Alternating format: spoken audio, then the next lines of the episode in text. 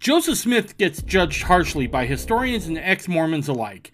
They will often employ tactics such as presentism to make their arguments. This is where we judge people from history by taking them out of their time and drop them into our time and judge their actions and character without any context whatsoever. The result is a slanted view of history without considering historical context. Also, when it comes to Joseph Smith's plural marriages, historians and ex Mormons paint Joseph Smith as a predator without considering the words of the women who were his plural wives. They do his wives a disservice by painting them as victims. The shocking truth is, when you read the words of his wives, you soon conclude that they were not victims of a predator, but strong, faithful, articulate women. This inconvenient fact then leads to the conclusion that Joseph Smith was not a sexual predator, as some have purported. On this episode, I have Hannah Stoddard back on the podcast to talk about her new book, which is a biography of perhaps his most controversial wife, Helen Mar Kimball. As always, Hannah breaks down her life in a scholarly way, taking into account historical context and using primary sources to tell the tale of her life. Stick around for a fascinating conversation that will be sure to change some minds on this wife of the prophet Joseph Smith. That's next on this episode of the Mormon Renegade Podcast. Look, it's no secret that our society has become much more crude and coarse. To become and raise men and women of virtue and character is a Herculean task. To help with this, I have recently wrote and published a book. Now, back in the 1700s, Washington had a book called Rules of Civility and Decent Behavior in Company and Conversation. It was a book with 110 rules that talked about how to conduct yourself like a civilized person in society, something that today's society is sorely lacking. What I did is I went back through the book and I reinterpreted his original sayings for the 21st century. So the book is laid out in a way in which you see Washington's original rule. Right below that is my explanation for the 21st century, and below that you'll find two or three examples of where to use this in the real world. Now, to go along with this, there's a workbook that helps parents teach these principles and practices to their kids. To find the book, go to MormonRenegade.com, go to the bottom of the page, Search out the blog post and order your copy today. I can bear personal testimony from personal experience that this is an invaluable tool to help you raise men and women of virtue and character.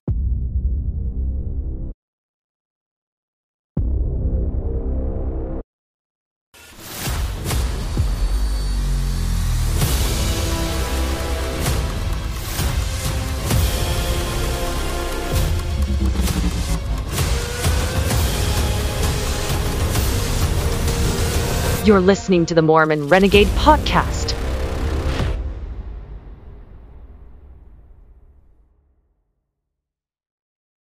Hannah, how are you? I am doing good. How about you? I'm doing. Good. What's that? I'm excited to be back. I'm excited to have you back. Your your episode that we did about a year ago now. It was one of the one one of my favorites for sure. So I'm I'm super excited to have you back on. But everything going good? Yeah, Yes. Yep. Just staying busy. You know, um, I think we talked a little bit last time about how kind of have that homestead and yeah. we also have a life. So I think sometimes people look at the Joseph Smith Foundation and think, oh, that's all they do. And actually, that's like the side project. That's right, right. At night and on weekend, uh, really just Sunday, actually. Nice. Anything new coming from the from the Joseph Smith Foundation that people should be aware of? Yes, actually. So we are we've started releasing them on our website and we're adding new teachings every week, but we have a new project called The Complete Teachings of Joseph Smith. And I think I might have mentioned it. I can't remember when we talked last year. We were just we were working on it. We've been working on it for 6 years about, but it's all of Joseph Smith's teachings organized by topic um, and it's going to be completely freely available online and it even has links and sources back to the original document so it makes it really easy to see all of joseph smith's teachings we're going through his letters his sermons his histories just all sorts of things so that is i'm so excited we've been working on it for so many years with different volunteers and we're actually launching it now online. Wow. And um, and then we're gearing up to do a lot on the Book of Mormon actually. Um, so there will be some fun things coming out in the next few months. Um, this September is actually the 200th anniversary of when Moroni first came to Joseph Smith. So, and we're just feeling really strongly like the Book of Mormon is more important than ever. We've got to start using it, um, both for individual conversion, but to fight to save the Constitution, to just clean up our society. And we're not using it like we should. We're kind of bolting it on the side, like, oh, it's this fun thing for backup, instead of no, it should be our main textbook. So we're going to try to do a big emphasis on the Book of Mormon starting in the fall and then next year. So that's kind of what's coming down the line soon. But so what do you guys do after lunch? I mean, I'm just kidding. I mean, you guys are so busy. Holy cow, that's that's some ambitious stuff, Hannah. I mean, it's it's nuts. I I couldn't agree with you more though on on the Book of Mormon. And lately um I've been feeling more and more impressed that for the sake of not just individuals but of the nation, the Book of Mormon has to come forward a little bit more. That book is so unique in the sense that and and I don't want to take this away from from anyone who who lives somewhere else because it is vital for for testimony of everybody worldwide. But I think it's got a special part to play within America right? And and sometimes when you start seeing the things where it talks about those secret combinations and and what's going on I mean it's it's pretty much a blueprint for what's happening right now yeah. And even more important, I think, is that the Book of Mormon has the problems, but also has the answers. Yep. I think that's sometimes what we overlook because it's things like um, father and son teams working together. Where do you even see that in our culture today? But if you look in the Book of Mormon all the way through, whether it's Alma the Elder working with Alma the Younger, Alma the Younger working with Helaman or Corianton, or Helaman working with Nephi and Lehi, the in you know in the book of Helaman and third Nephi, and then you've got it, it's it's a father and son um team effort working and i think that's why satan is attacking families so strongly attacking fathers but it's right there. It's like mormons trying to tell us something like this is how to fight this fight. This is how to save the constitution. How did captain moroni do it? Let's actually study it specifically. So it's been it's actually been a journey for me uh, because the Book of Mormon is not something that I just naturally gravitated to, just just inherently, which is kind of interesting. I loved the Doctrine and Covenants. I loved the Old Testament. I loved the New Testament in my teens. And as the Book of Mormon, I was like, oh, it's nice, but I just didn't have this huge connection.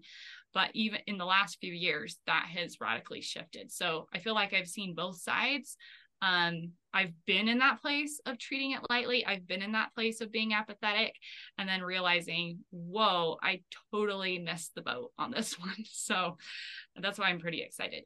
Well, that's awesome. I can't wait to see that that that come forward. That's going to be yeah. great. Yeah. So I brought you on today to talk about the book you did about uh, Joseph Smith's plural wife, Helen Mar Kimball. Yes. And I love now this is going to be a series, right? Or is this just yeah. a okay? That's the All goal. Yeah. Yeah. I love that you started with her because she's the one that is surrounded by most controversy being linked to Joseph Smith. Okay. And so the fact you started with her, I think, was absolutely amazing. What was it that made you decide to start there with her? Yeah. Okay. That's a really good question. So, tackling the whole issue of Joseph Smith, uh, plural wives, actually was never on my radar. And I talk about this a little in the introduction. Um, it just it wasn't on my list. It was something that I personally didn't really it wasn't a big subject that I was necessarily something studying all the time or interested in. I didn't really have a problem. It, it wasn't really just, it just was not on my radar. It was not my list. I never thought I was going to write a book like this actually. And, um, but as I um, got more involved in the whole faith crisis area and trying to help people with church history and just seeing Joseph Smith come under attack. Um, this issue, the issue issue of plural marriage and the issue of Joseph Smith's practice of plural marriage just kept coming up and coming up. And and I just saw so many people that were hurting. And I realized okay we have to address this because there's no reason for people to be struggling. It's not um which might be shocking for some people. They might be like well this is one of the top like faith crisis issues. What? Um i really don't think it has to be that complicated actually if we get into the history. And so um, I realized, okay, we need to we need to address this, and we need to do it in a way that can help um, see the full picture. Right. And I felt like I was coming at it from a unique position of being a woman and being able to say, I, I think too many times this uh, subject has been addressed with books on polygamy or on plural marriage, and that's all they talk about and and i really felt like we're missing the we're missing the point because this story is really about real people and people are not all of us are not about one event that happened in our lives we're complex people with personalities and and stories and feelings and and perspectives and and that's important. So if you want to understand joseph smith if you want to understand any of the women you have to understand them as human beings and not as just these names and dates and oh when were they sealed to joseph smith and what did they say about their experience even? No what was their what were their lives like? What was their personality um in areas that are seemingly unrelated?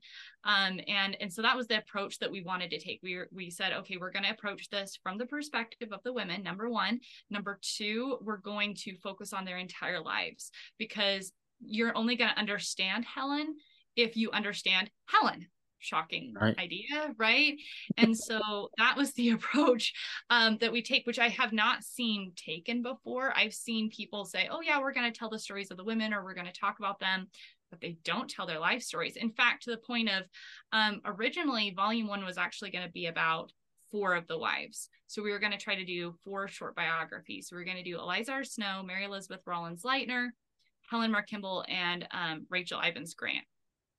Interestingly enough, because each of them have really just interesting kind of twists and turns in their story and we wanted to give rep- good representation and i felt like that would be fine because i was doing a little bit of research on helen mar kimball and i didn't see much. So I figured, well, we must not know very much about her or have a ton of original writings. And then I discovered actually we have her widow de- journals. Um, they were up at Utah State. We have tons of letters. We have poetry she wrote. We have publications of firsthand eyewitness eyewitness experiences of the restoration that she wrote. We we have a lot. And I realized, wait a minute, this story is not being told um, we're not talking about this. We've got to tell our story. And so it turned into an entire book just on Helen Mar Kimball. And honestly, we are not even scratching the surface on how much there is to share about her life. So I just felt like we've got to tell her story because you can't understand even one doctrine. Truth is circumscribed into one great whole, right? So you've mm-hmm. got to understand what is her perspective on discipleship, what's her perspective on motherhood, what's her perspective on faith. Um, all of those stories, all those narratives, how she grew, what kind of a personality she was, all of them play a part in answering the question was Joseph Smith a man of low character? Was he an adulterer? Um, was he a pedophile when we come to the issue of Helen Mar Kimball, right? I mean, I hate right. to use that word, but that is the conversation that's taking place. Um, so let's just hit this head on. And like you said, it's like go big or go home. Let's start with Helen Mar Kimball. She's the most controversial. Why not? Yeah, and there's so much there that you said that I, that's just spot on for me. Um I uh I think you have you you have a real great point when you say that there's been books about plural marriage, but not really telling the stories right? Not not making it personal. It's done it like an academic arm's length kind of of of way because i think people are naturally uncomfortable with it. Right. And this is that. history. You can't do that. If you if you approach it that way it's not accurate. It's not right. going to be the real story right and so it's done with this arm's length distance because yeah. I, I think I think people just hate to dive into it because it is controversial and it, and it is it can be uncomfortable, right? Um, and and you're talking to a fundamentalist, right? And and but I can even recognize that that that that that can be uncomfortable for people. However, it's part of our history, and if we want to to relegate that, we're, we do not do a good job. The other thing I'll say, I just had on David W. Patton, and he'll his episode will be right before yours, and he's the guy who's creating the the six season series on Joseph Smith, and we had a long talk about.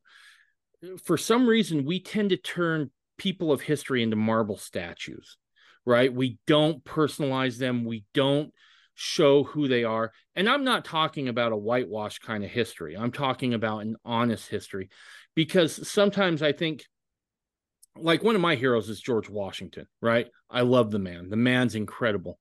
But until you get into who he actually is, you don't get to see maybe some of the warts too. And and those are important. And they're important because sometimes we look at people like Washington, like Joseph Smith, those heroes from history, and we have a way of saying, well, I could never do a great work because look at how good he is, right? Look, I mean, he's he's just he's he's immortal, immortal almost, right? But we don't do them justice by saying that, and then we we through that theory of you know gosh they're just way so much better than me and i can never come close to that we relegate ourselves on the sidelines because we think that there's a litmus test for doing good. And and certainly we want to be in line with god and stuff but if if we're constantly beating ourselves down because we think we can't come close to that because we have an idealized version of people from history we'll we'll never get off the couch. Um, so I I couldn't agree with you more. The other thing I'll say is that when it cl- comes to plural marriage, um, in some ways, I think we as and I'll just speak from from the male point of view, right? We we we don't carry as much weight on the issue, right? Um, because people will say, "Well, of course you're in favor of it. You're a guy."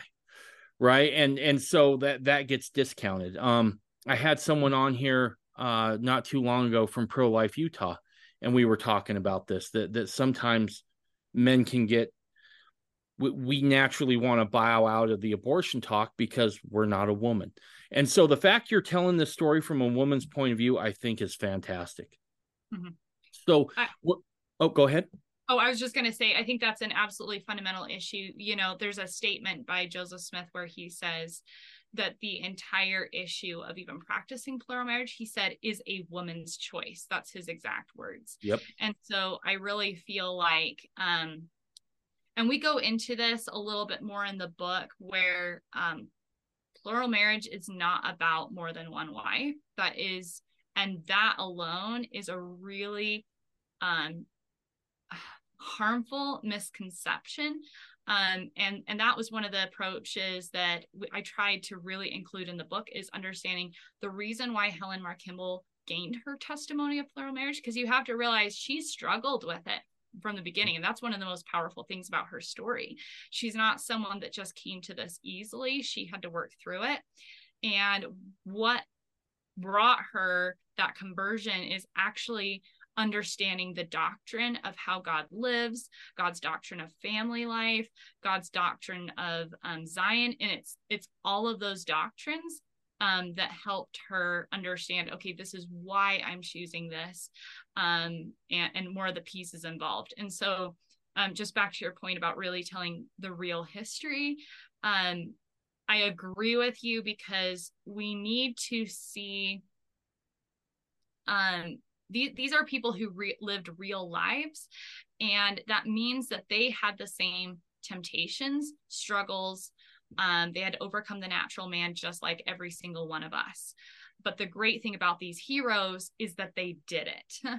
And that's what's powerful about their story and it wasn't easy. And that was one of the things i remember um as i was writing the book i tried so hard. I spent so many hours in prayer because it's really a heavy responsibility when you're telling someone else's story um, that's not here to do it themselves right?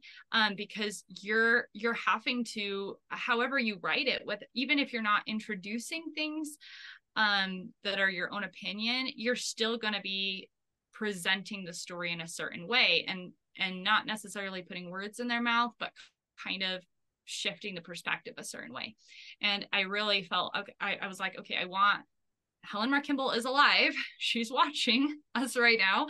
And what was she thinking? What was her perspective? What was she feeling? And make sure that came through. And I remember one morning I was just praying and praying and praying. And I was like, what does she want brought out of her story? And one of the things that I felt impressed with was what does the life of a disciple really look like? Mm. Because we all have this idea that prophets are men with white beards um, that live in tents, right? Like when we read about Abraham or Moses, we don't see them as real men. And I think that's actually really damaging. Like Lehi is not an old man with a white beard walking around in the desert. he's he's just a dad he's a dad with kids who's listens. He has to walk through get his own testimony and that's what we read about in first nephi. Um, nephi's a teenager. He's trying to figure life out too. So um, coming to helen mar kimball what does the life of a disciple look like? It's hard. It requires sacrifice. Sometimes it's not easy and sometimes things don't go right. And walking through what gave her what made her take the step and the choice that she wanted to do this. Because originally at the beginning of her life she talks about how she doesn't want sacrifice. She's like i'm not cut out to be a saint. My parents are but this is just not me. And that's not even talking about the subject of plural marriage. That's just talking about being a latter day saint and the persecution that comes with that um, and and being consecrated and and putting in a lot of sacrifices. That that family was a missionary family. I mean, her dad is the one who literally opened the door for the gospel in England, um, and all those mir- miraculous stories. Well, it wasn't just oh he got on a boat and went and pro- preached the gospel and people joined the church. Their entire family made sacrifices for years for those doors to be open. She was there. She was one of those family members making those sacrifices. What was that like? And so, and what gave her the what what converted her to be willing to make those choices? Was she brainwashed or did she make this decision thoughtfully? And did she have a reason for it? And if she has a reason for it we need to tap into that to understand how we're supposed to live. Sorry that's a really long-winded and kind of going off topic. No no you're good you're good. Um you said at the beginning and and i want to preface this by by saying this. Yeah. helen mar kimball if i'm not mistaken is the the young woman who, when she marries Joseph Smith, they describe as almost 15. Yes. Yes. She was 14 years old. Yeah. Right. Mm-hmm. And, and we'll dive into context here in a minute because I think context is super important when we have this conversation. Right. But you said when when when we first got rolling here that uh, there wasn't a lot on her. Did you struggle to find sources on her? I mean, was it a deep dig? Or was it something that was maybe just kind of off in the corner that no one looked at?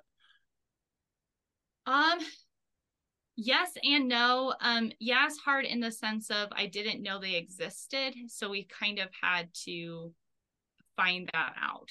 So that's going through the church history archives and and and seeing a footnote somewhere where todd compton's referencing oh her widow diaries and you're like well where are these widow diaries? Let's get a hold of them. And then once you actually get a hold of them there are hundreds and hundreds and hundreds and hundreds of pages and you can't really write about her story unless you've read all of that because there's context and there's progression and um so there it was it was it, it required some digging um to find everything um just because no one's really taken the time to organize this and compile this. It's not like we found a letter that no one had ever read before but there has been a lot of apathy i feel like personally towards our history.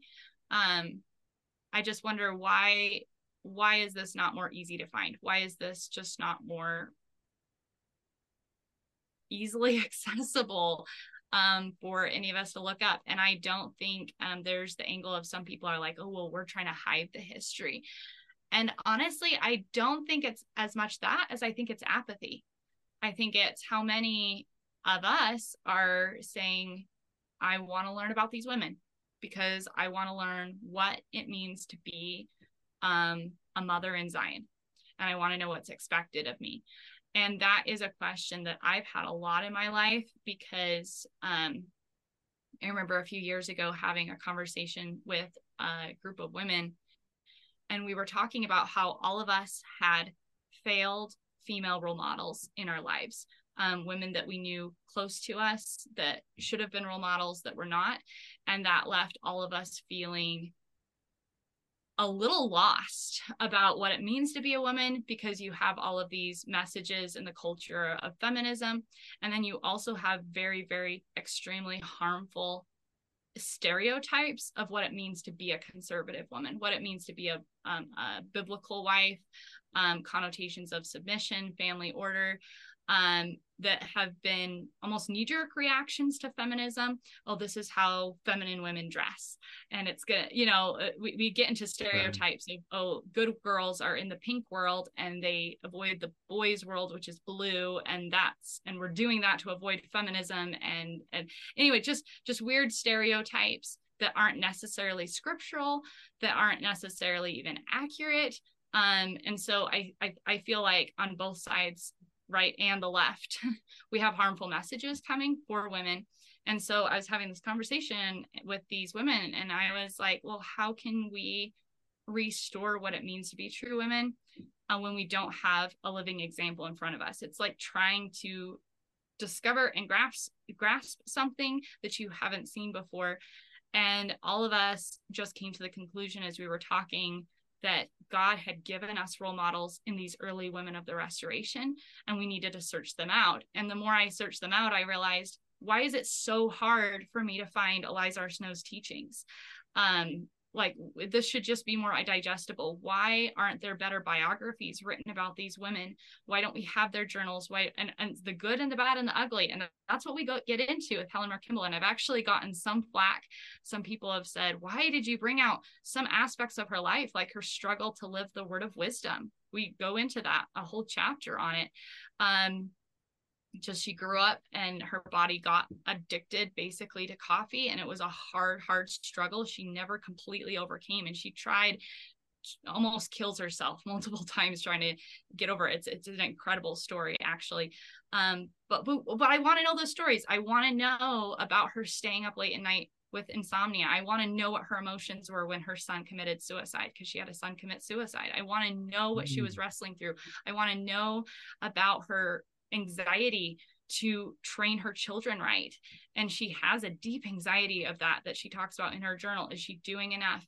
Um, how does she help them get converted? How does she help them when they're struggling? And and the miracles and then also the hard times that come along that with that. So i guess where i'm going is we need to tell our history because we need these role models. We need to know what we're doing because i can't be the only woman out there that is just feeling so strongly like I want to be uh I want to be a godly woman, but I want to know what that means. And I can't know what that means if I look to the culture. I have to look to God and um and where do I go? And I really think these women hold a big part of that in playing a role in that. You know, uh, you hit on so many good points there, but but what when you talk about, you know, being a godly woman today. I think that that is more important than ever. I was I was talking uh, with with my wife a while back, and just all the stuff that that she had to do, and I remember thinking, and forgive me, I I have sometimes the most childlike mind, but I was like, you're like Sarah Connor from like Terminator right? Not only you got to keep the wolves at bay, so to speak, but then you got to train up the kids to do the same thing. And and I help as much as I can, but but we need that that strong example of, of womanhood because I think too often what what you spoke about with knee jerk reactions is that you know women women should always be you know soft and quiet and soft spoken and that's not what that is right? Well, get to know these women. That's that yes. makes me laugh when they say oh they were brainwashed into this. Because i'm like you don't know these women. These no. women are feisty. They are fiery. They have personality which i personally like because i relate with them. So yeah i'm just backing you up. Yeah no i i yeah the uh, this idea of being quiet is not a trait that I find in godly women by and large, right? The and and we're in a time now where I think being quiet just isn't going to cut it anymore.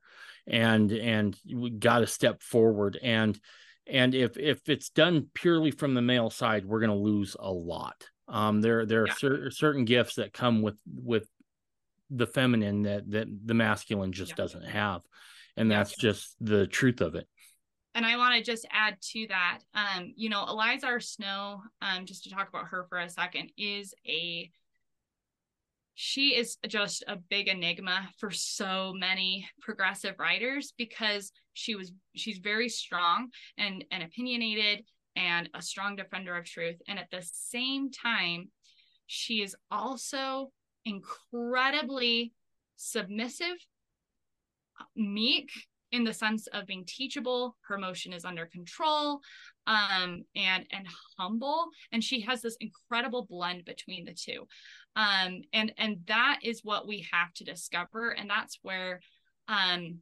we, we kind of fly to extremes on either side and that's mm-hmm. where we've mm-hmm. got to come to understand what godly character really is and this has been a journey for me trying to understand this myself um and i am by no means an expert. So no one should look to me. But I'm saying from personal experience, I can understand um, the pondering and the prayer of trying to understand okay, how do I um, exemplify true femininity. Um, and even in Joseph Smith's teachings, the ways that he said women need to act and they need to be um, very charitable and not overzealous and some of their some weaknesses that women fall into we can be overzealous and we can you know when we go in to root out evil we go in for the kill and joseph smith's like whoa whoa whoa um, anyway there's just incredible teachings from joseph smith to the relief society and and Eliza R. Snow taught those as well. So you have a balance, right? Um, it's think of the imagery of the lion and the lamb um, laying down together. Um, my my dad actually put that on my i had a brother who passed away and my dad put um, the lion and the lamb on his headstone and and i was talking with my sister because she remembered this and i didn't. Um, my sister leah she she said do you know why dad put that on there? And i was like well the millennium and and she said no actually um the a, a true follower of christ has the perfect balance between a lion and a lamb. You have to be that lion that's that defender, that protector. You've got to hold your ground and not compromise when you're fighting against evil. And at the same time, you need to have the meekness and the lowliness of heart and the humility and the gentleness and the tenderness and the charity of a lamb. And you have to have those both at the same time together. And that is hard. Most of us fall to one extreme or another and finding that that correct balance. And i've thought a lot about that recently and that is something that you actually see with a lot of these women. Like when it comes to helen mar kimball read her pamphlet why we practice plural marriage. Um, it's a series of letters that she wrote with a, a non-member who was asking her why do you guys do this?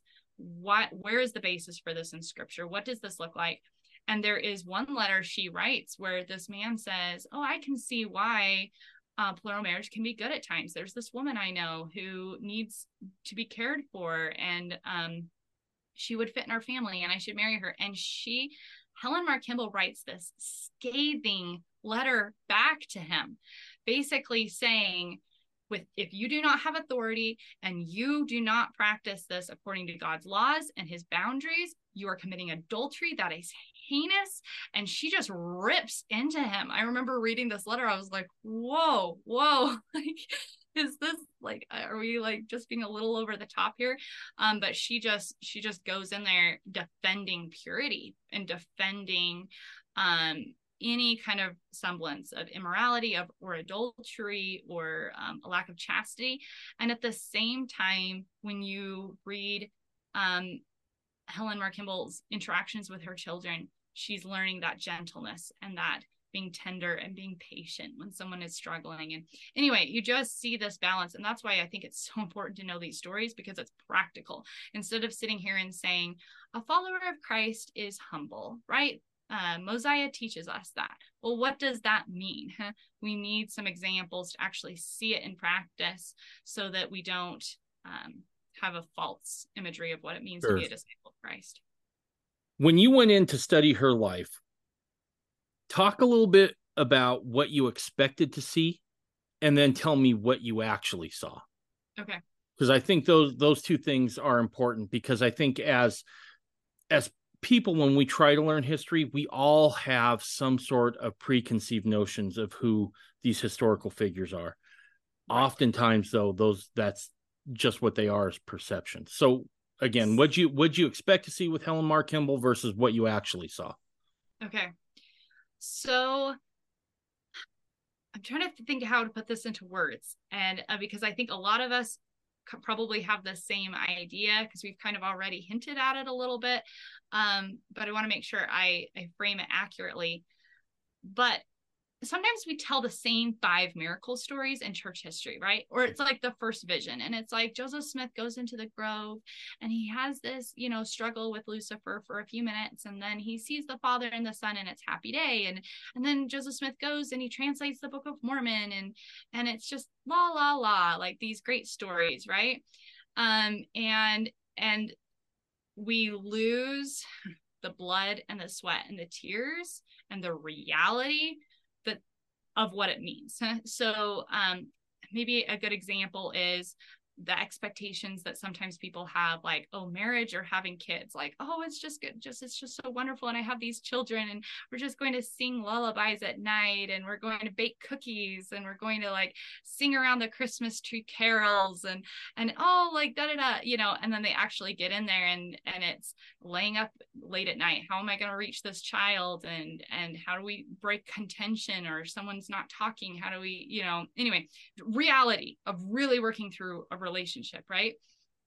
And and i think sometimes we have the same thing with church history where we're like oh yes well it was hard. The pioneers are you know freezing fingers and toes to build the salt lake temple. They're walking across the plains but actually realizing yes but they're people and they're families. So what's the dynamic when a husband and wife are struggling and they're walking across the plains? What does that look like? What is it actually like to be a young woman looking ahead and losing your first three children. So Helen Mar Kimball loses her her first child is stillborn, um, born stillborn. The second child dies a few days after birth, and the third child dies as well. Um, it's easy to say, "Oh, that's so hard." Okay, if you've been through that experience, you're going to have a different perspective. You're going to know these are the emotions you're feeling. This is the the struggle. This is what's going through your mind mentally. Um, or when you're actually making the sacrifices. You know, when Joseph Smith dies, Helen Mar Kimball talks about it's those key families after Joseph Smith dies that had to rally together to finish the Nauvoo temple, to bring the church together in, in a, in a, in the you know the the government of Nauvoo is being attacked. It's the mobbers are coming. There's dissent. There's friction. I mean they had to rally together to do that work. And you know what that looks like? It's the same way you rally together as a family to get a job done or to pay the bills. It, it requires effort and it requires work. So I guess what I'm trying to say is I I went into it expecting a little bit more of the oh these are people I'm not going to really relate to on the really individual and personal things like mm-hmm. i can relate to their faith and i relate to their beliefs but i can i really relate to the thoughts that are going through their mind? And as i got to know helen mar kimball um, i remember reading her widow journals and there were some experiences that she had and i was thinking i've had these same experiences but i thought no one else had.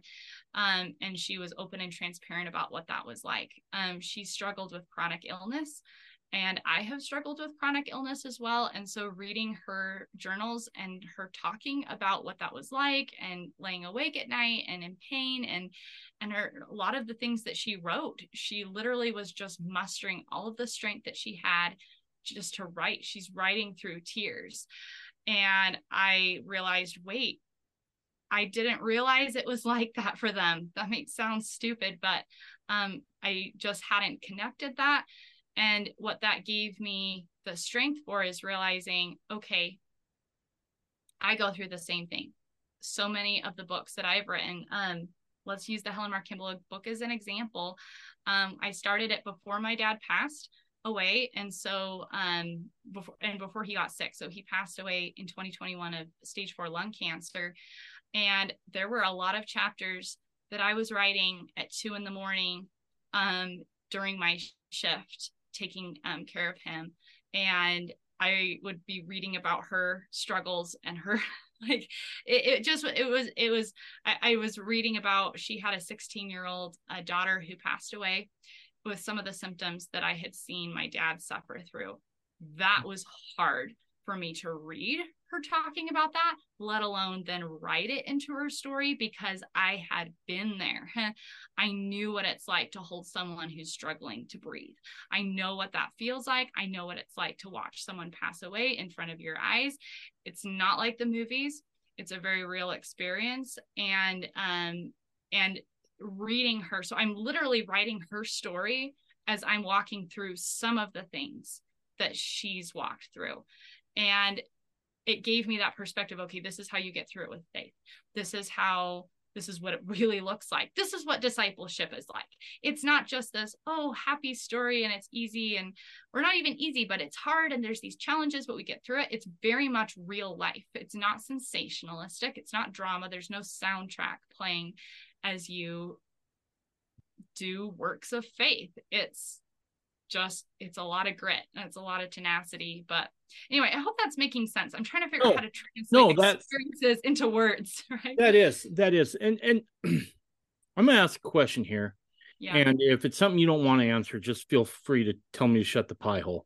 But real quick, as you're going through this with your dad and you're you're reading about Helen Mar Kimball or you're writing about her and and you're seeing that there are some some striking parallels with what she had to deal with with what you're dealing with did you feel like you kind of developed a relationship with her to a certain extent where and i know that may sound kind of silly but did, yeah.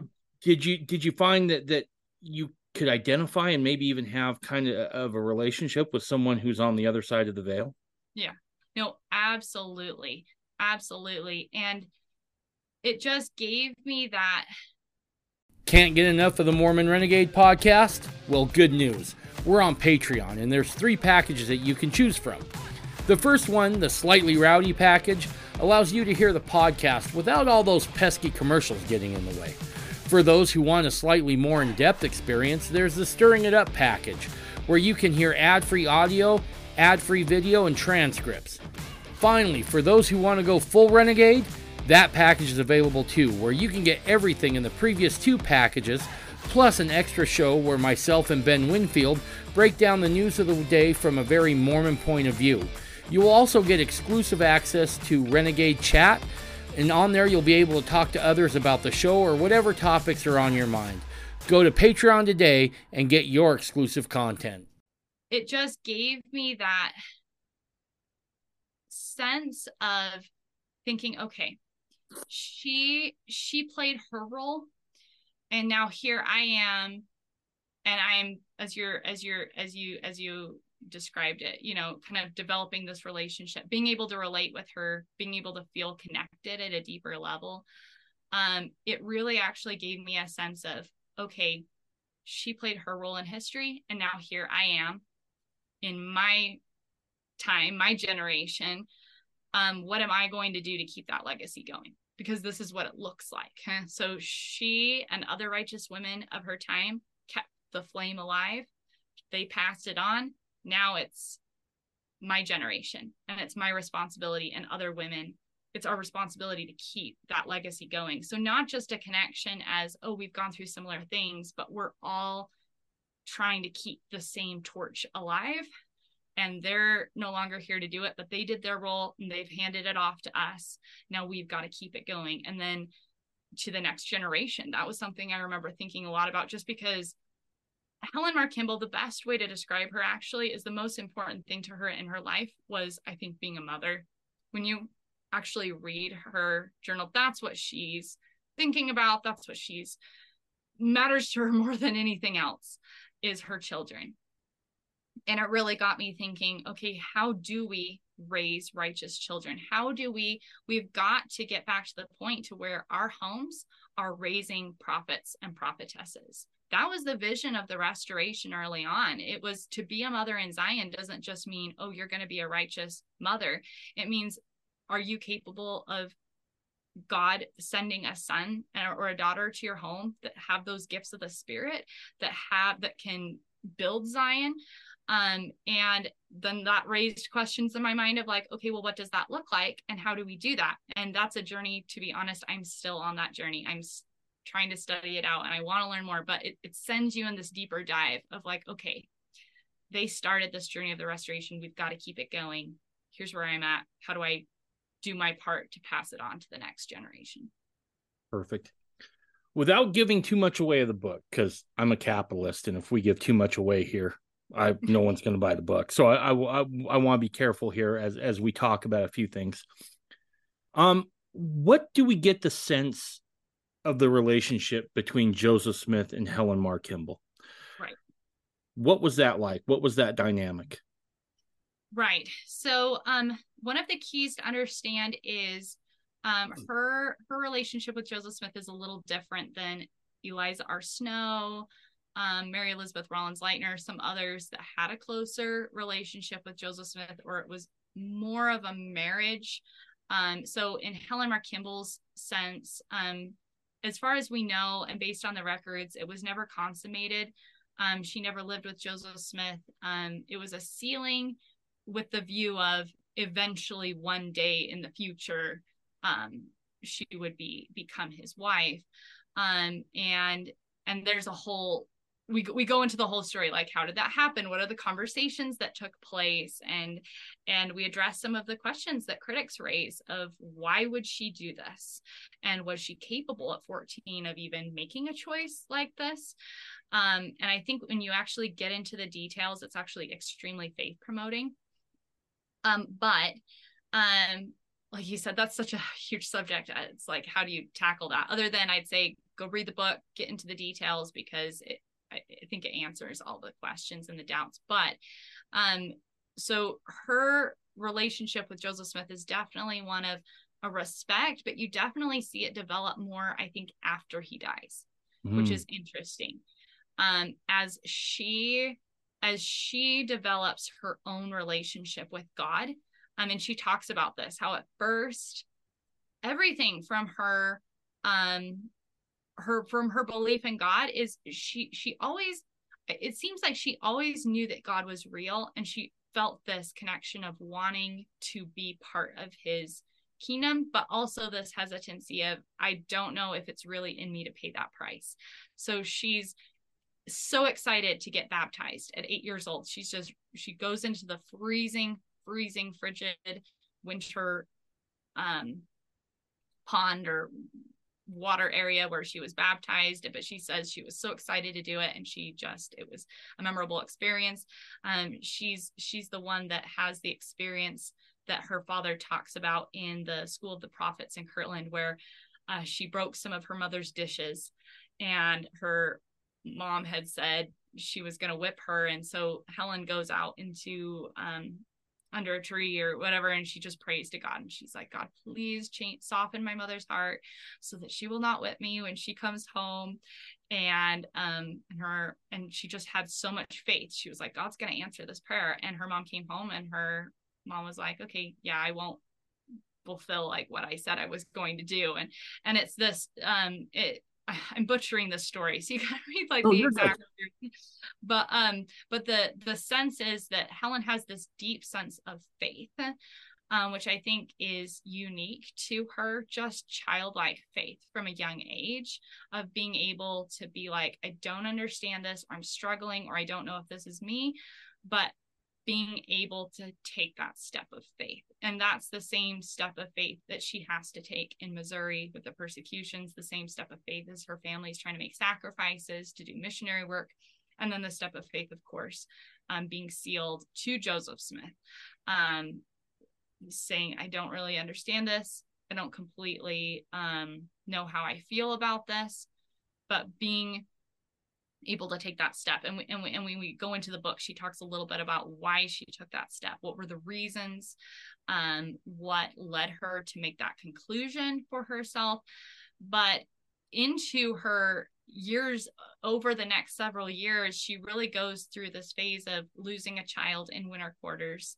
Um, so after joseph smith dies she marries horace whitney and um, her first baby is born stillborn um, she buries him in winter quarters. She's very, very sick with scurvy. And um and she talks about that and what that was like and and being around the other women as they're beginning to experience powerful spiritual gifts and visions and prophecy and things like that that were happening in winter quarters. That's that's one of my favorite chapters in the book probably are is the women's experiences in winter quarters. Just incredible. Um but as she's coming across the plains, she really just gives up the will to live. This is too hard. This is when she loses her second child that dies a few days after it's born. And she just gives up. She's sick. She's naturally, um, she she was naturally someone who struggled with physical strength. Um, so she was naturally more delicate um, and just coming across the plains, losing her first two kids. You can just imagine not having a stable home and you're only, I'm trying to remember how old she was at this time, 18, 19. Um, I don't think quite 20, but um, so she's very young and she just gives up the will to live. This is too hard. And I think um, some of us have been there where it's not necessarily where um, you you hate your life or you um, you know are just so depressed or hate yourself. It's just this is too hard. Why don't why would you just not want to go to a place of rest and peace? And and just there's nothing here. This life is not that great to stick right. around for. And she loses that strength and and and her family is gathered around her and she's dying. She's literally dying and she goes into this um, state where she has an experience that the best way I can describe it is like an Alma the Younger experience. His being very different in the sense of he was rebelling and trying to destroy the church and and then he's in this contest between light and darkness and that's he's got to repent. Hers is a little different where she's made all of these sacrifices she's tried so hard and god is just stripping her stripping her stripping her stripping her testing her testing her proving her proving her. And she really comes into the state where she sees a contest between light and darkness and god shows her things. She doesn't go into a ton of detail but she goes into enough detail that you're like wow she went through some something pretty profound. And she wakes up from that experience a changed woman um, where she has to make a decision of, and this is actually when she gains her testimony of plural marriage, when she gains her testimony of other principles of the gospel and she comes out of this experience having seen both sides angels and the forces of lucifer. And now this is something that some progressives have commented on it and they're like okay this just shows the mental state of these women in the early restoration. It's a psychic culture. This this is word for word right? So this would be like todd compton in in sacred loneliness like the psychic culture. This is the kind of mental illness that's created by the gospel um, and at that point, you just have to decide. And that's what I really feel like each person needs to read it. And just like you read the Book Mormon, and you're going to have to decide did Nephi really saw what he saw? Did Abraham really see what he saw? Um, Moses, Joseph Smith, you have to decide. And if you read Helen Mar Kimball's testimony, she's ex- she explains her testimony that she says, "This is what I saw, and this is what I learned, and this is my testimony. And you have to decide for yourself if you believe her. But she comes out of this experience a changed person, and she gets that strength and that will to live again. And she then um, fasts for an extended period. This is right after they've arrived in Utah, and it's New Year's Eve. And um, she just has this beautiful, comforting, reborn, being born of God experience. And she's reborn and that is when Helen takes a turning point in her life because you see from there on, um, she's really a different woman. um, before she's a good woman, but she's struggling to know if she, what she knows for herself, what she's experienced, and then she owns it. And for a number of years, she's just a mother, just trying to put food on the table, raise children.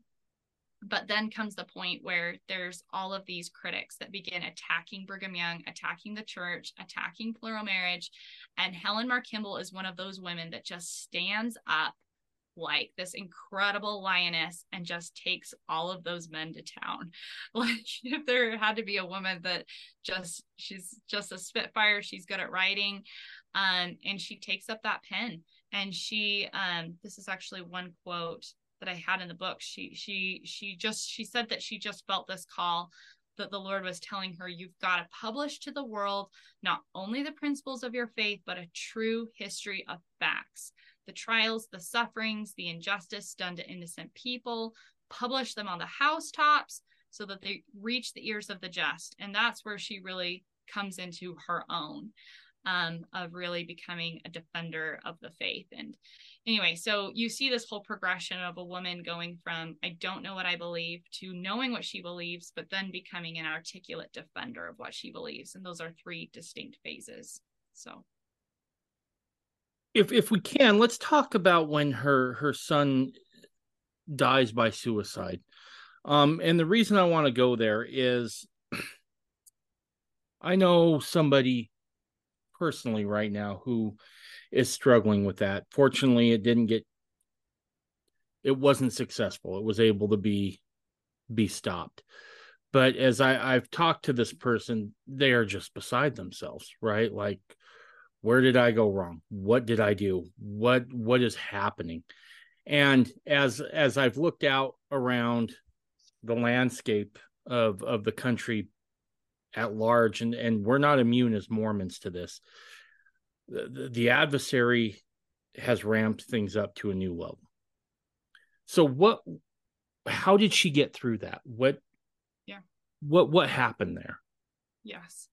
So um, she has a son who was battling um, some kinds of um, illnesses or other things like that, and and she gets the news that he has committed suicide and it was successful. He's he's passed away, and she I don't have the quotes right in front of me because I unfortunately I don't have the book, but oh you're she, good. She talks about how she's instantly hit with this deep sense of horror and um trauma of wondering that same those same feelings. Where did i go wrong? This is the end of my family is my son damned forever? Where is he? What happened? Like are this kind of a lost feel and she goes through um this beautiful experience of gaining comfort of um and and she doesn't there's a lot of details we wish we had right? I'm not by no means do we have everything um, but what we do have, you do see that she gets this sense that she um, comes to a place of peace where God helps her to feel that in her son's case, everything was going to be worked out. Um, that there were things going on, um, and and and she's able to come to that place with the Lord's help of it's going to be okay. In the end, everything's going to be okay. But then she turns that experience into um, the whole family is kind of shook up by this experience. Mm-hmm. So her other children, um, and she, you see this. She she turns her grief into good, and I think we see that in all of our lives or in the lives of people in history.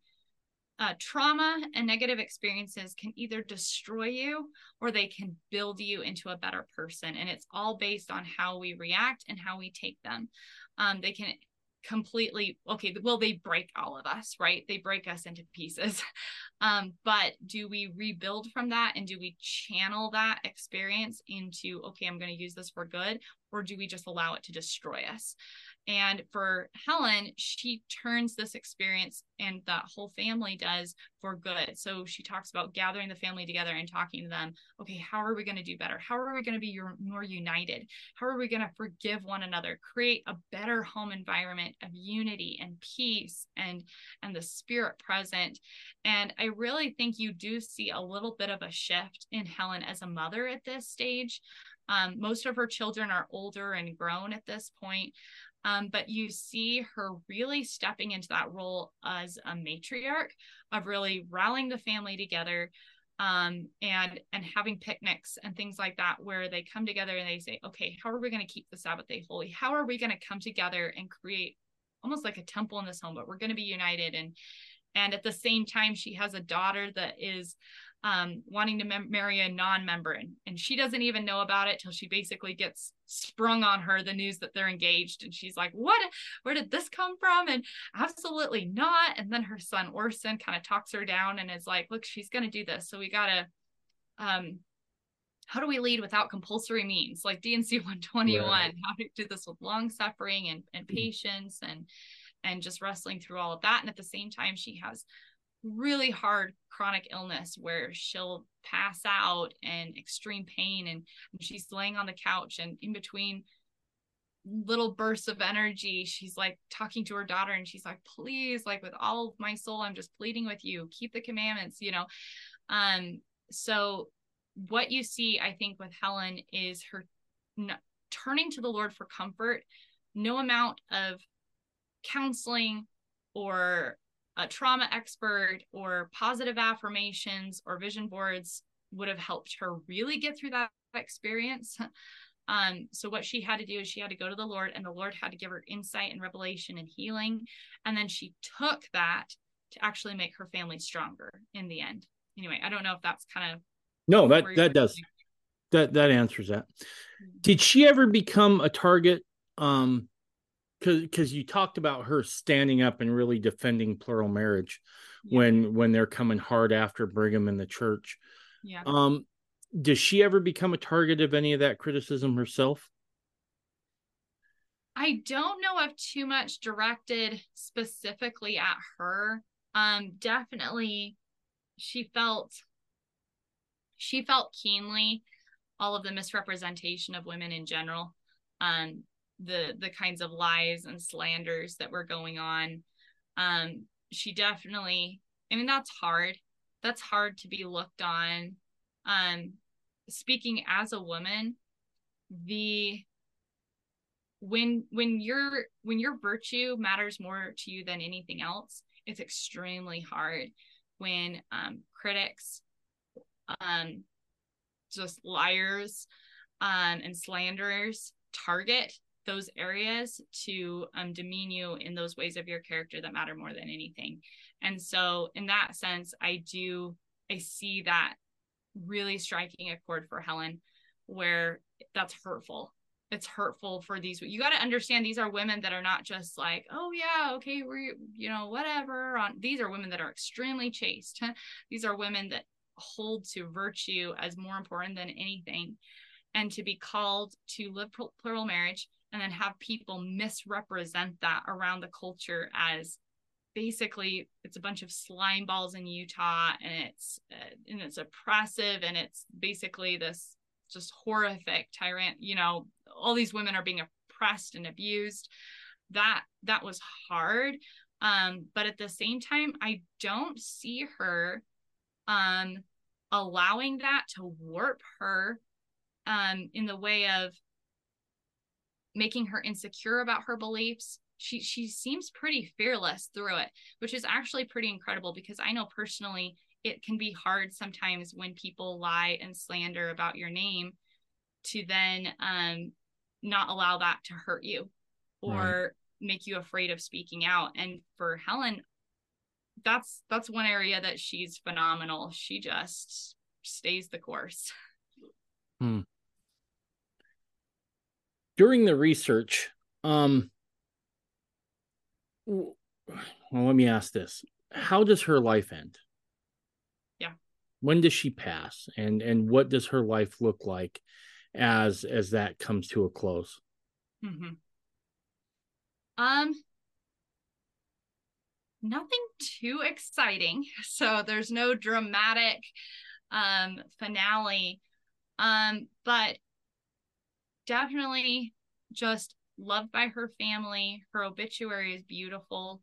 Just talks about her incredible character. Everyone who knew her knew that she was this person of stalwart, stalwart character. Um, and definitely with peace like where you can tell she she's not dying with regrets or fear of death she's she's confident she's ready to get on the other side and meet jesus christ and meet joseph smith and meet her parents and you know meet those people that had passed on before her. Um but i i actually close out with this at the end of the book and that is that helen mar kimball's story has not closed. So and what i mean by that is her yes when she passed away that's almost the middle of her story because what helen mar kimball spent her entire life building was a better resurrection a better a better future and and reaping all of those rewards on the other side. And that is something that is really looked down on and criticized in our world. And i don't know what much to say other than you're just going to have to decide if you believe in the savior's command to lose your life to save it right? Um, helen mar kimball did not reap all of the blessings for the sacrifices that she made in this life um, she by no means died destitute or friendless no like her her children were you know gathered around her good family um, a beautiful passing but her true triumph i feel is still to come and i close out with that in the book of saying you know, Helen Mar Kimball's story is yet to be finished, just like all of us. All of us are building a better future for the morrow. And it's, I honestly actually look forward to the day of being able to see that full, that full triumph, that coming full circle on Helen Mar Kimball's story, because you have to understand these women to be sealed to Joseph Smith was a huge privilege and most of them saw it that way. Um, and when I say most of them, I don't mean that we have any that are saying they didn't, but I just don't have a specific quote like to back it up. So, but hmm. most of them we have testimonies where these women recognize that it was not just a personal decision, but it was also a mission decision. In other words, being a wife of Joseph Smith meant an identity and it meant a mission and it meant a commitment that they had responsibility for namely the spreading of the gospel and the building of zion and the establishment of that foundation. And they and they lived for that mission and they lived to have that accomplished. And um those women that that restoration is still to be fully realized. Joseph smith passed away not having finished his mission if you go read his patriarchal blessings, if you go read um, everything he's prophesied to do, he still has that work to finish. Zion still needs to be built in Missouri.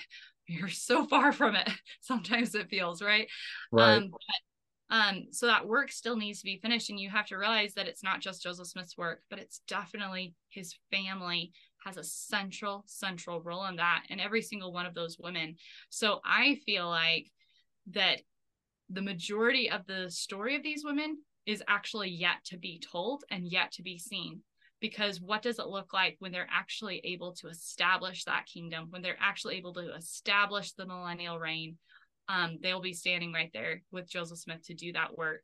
And i am excited to see that personally. You had some help writing the book right? You had research and stuff. Oh yeah. Yes yes had actually over uh, 50 people working on the book. So everything Ooh. from research help, um, editing help, um, people reading the manuscript and giving feedback, um, transcribing documents. It was really fun, which was exciting because we actually had, it was primarily women that were working on the book. Um, but it was fun to see some of them came into the project you know, I'm not struggling with this subject. Let's do this. Let's tell her story. And others, okay, plural marriage is really, really hard for me and I'm freaked out of my mind. Um, and seeing every single woman that worked on this project walked away a better person, stronger in the faith, and just inspired. Um, we had a little luncheon kind of celebrating um, that we finished the book and everything after it was finished. This was last year. And it was just so fun to talk to the different women that were there about their experiences, how they were better people, and how it really challenged them to, again, it's not about plural marriage, it's about becoming true women of God and true mothers in Zion. And that's what all those women walked away from. Okay, how am I going to be a better mother? How am I going to be a better wife? How am I going to be a better um, disciple of Christ in this day and age? And what does that look like? And that is what I think Helen Mar Kimball did for all of us working on this book project. Um, it gave us this sense of, okay, what does it mean to be a true woman? Where are we at? And okay here's some direction and inspiration to just kind of step up to the next level. Perfect. I got three more questions and then and then i'll let you go. I know you're insanely busy. What was what do you think the most common misconception are about helen mar kimball or any of the wives of joseph smith? What are those misconceptions? Um, no one sees them as women with their own minds and their own personalities, um, which I think is really demeaning and devaluing, um, especially since so many of the progressives and the leftists love to claim how they're advocate advocates of women and how they're advocates of women's rights and women's voices. And to be honest, I think they're totally failing in that regard um, because these women's voices are being deval- devalued. These women's voices are being ignored. They're being hushed up. And you cannot understand the story of the restoration without these women. And you can't. You just, you can't. Um, and so I think that's the mo probably the primary misconception is realizing no, these are women that didn't just get pushed into this or pressured into this lifestyle, this gospel, this church. These are women who chose it because of who they were. And you can disagree with that. And you can say, oh, I think that's crazy. That's fine. But you have to realize they made informed decisions that they believed very strongly for themselves as individuals to the day that they died. So you can disagree with them, but you at least need to respect them for making those choices and that that's what they personally believed and just you know just at least admit the fact that these women that's what they wanted and that they were there for themselves and i think if they were here um, i definitely think that's a theme in helen mar kimball's writings is she says over and over this is me. This is my choice. This is my mm-hmm. testimony. This is my voice. And the reason why that's important to understand is i think it challenges all of us to wonder where do we stand? And do we have a voice? And do we know what we believe and why? Um, and if we don't, if we're wavering in our testimony and wavering in the gospel, um, let's look at Helen's story and decide why was she so crazy to choose this life? Like, what kind of person in their right mind would choose to live a life of hardship and sacrifice and be happy about it? Like, what's wrong with her? Um, we'll go read her story and you'll see what's wrong with her or what is so right about her. Um, because I can just bear my add my testimony true joy, true joy, true discovering of who you are in your, um, yeah, just who you really are. Your real personality comes through developing that relationship with God and coming to gain that testimony. And that's what she did. How's the book been received by and large? I mean, have you had any pushback from anybody? Did you did you rile up the progressives? Primarily positive, actually. So it's actually, I mean, there's always going to be those people out there that hate anyone that's basically defending Joseph Smith. And um, especially on the subject, it's very, uh, can be sensitive. But overall, tons of positive feedback, just emails written, just people saying, thank you. Helen Mar has changed my life. Um, I'm a better person because of her. And so, yeah, overwhelmingly positive, And I'm really grateful for that. Very grateful. Perfect. And then who you got on tap next? Oh, okay. Well, there, since we're kind of working on the Book of Mormon, there's no project in the works. But when we do revisit this series, it will be Eliza R. Snow. So Perfect. we are actually working on, we are working on right now, actually organizing all of her teachings by topic. So that will be fun. Because that's awesome. Things are phenomenal. That's awesome. Anything you want to leave with? It's a good question. Well, I've definitely been talking your ear off here. So No, you're good. You're good. What what is it you hope people come away with? How's yeah. that? How, yeah. what what is it you hope that people when they put down the book? And my wife Tanya has has read the book. And I'll tell you what she has said after after you uh, get, give it here. But but what's what's your major hope that people take away from from your book? Yeah. Um, probably this. So the story of the restoration is a story of a family uniting together to do a work. And that family included Joseph Smith's parents, Lucy Mack Smith and Joseph Smith Sr. It included his first wife, Emma, but it also included these other women. And these women need to be recognized as family members, but also recognizing that the work of the restoration then was not just a bunch of people who united together, but it was a family, an extended family that came together to lay down their lives for hope to be restored to the world. You know, if you go read the Joseph Smith translation of Genesis 50, when Joseph of Egypt is translating about the um, prophesying, sorry, about the mission of Joseph Smith, he makes it clear the mission of Joseph Smith was to restore the word of God to bring deliverance from captivity. The Lord, Joseph of Egypt, looked down and he saw his posterity. And the Lord is looking down today and he is seeing so much brokenness and so much hurt and pain and suffering beyond belief. you know, as we sit here, countless men, women, and children are being tortured, are being abused, are being trafficked, are being personally enslaved just in anxiety and depression and hopelessness. There is so much suffering in our world. What is the solution to that?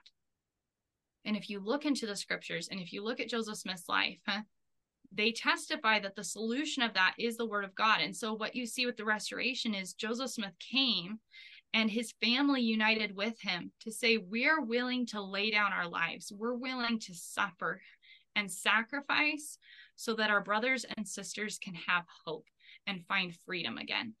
And so when you look at these women, these are women that laid down their lives because of a mission that came from that family and from that identity.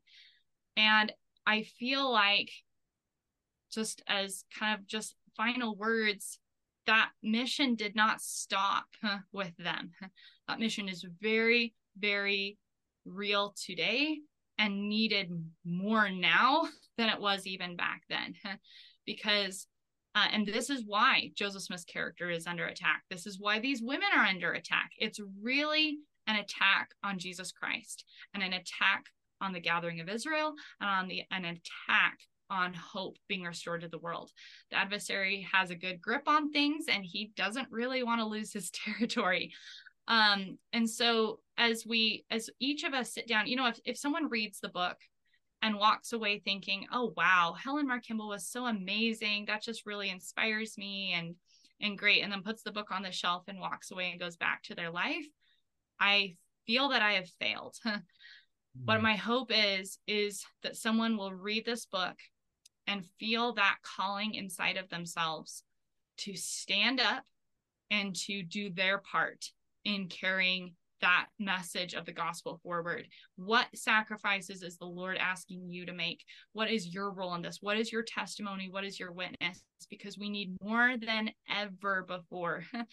we need, you know, the 10 virgins are sleeping. All 10 of them are fast asleep. Right.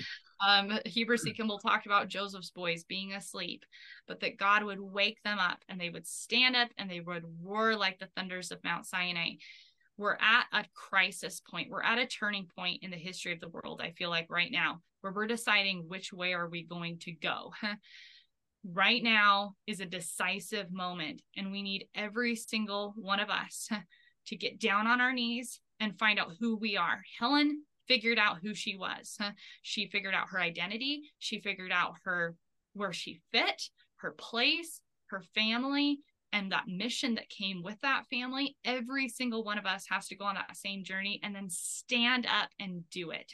Stand up and to speak and speak and carry the gospel to the world. And every single one of us is needed. And I think that's those are my last words. That's my plea. That's hopefully the mission of the book. Well, look, and I'm only going to speak for my family here on this. Mission accomplished. So, um, and if you're uncomfortable with this part, I can edit it out later. Both of my wives read that book and they read it together.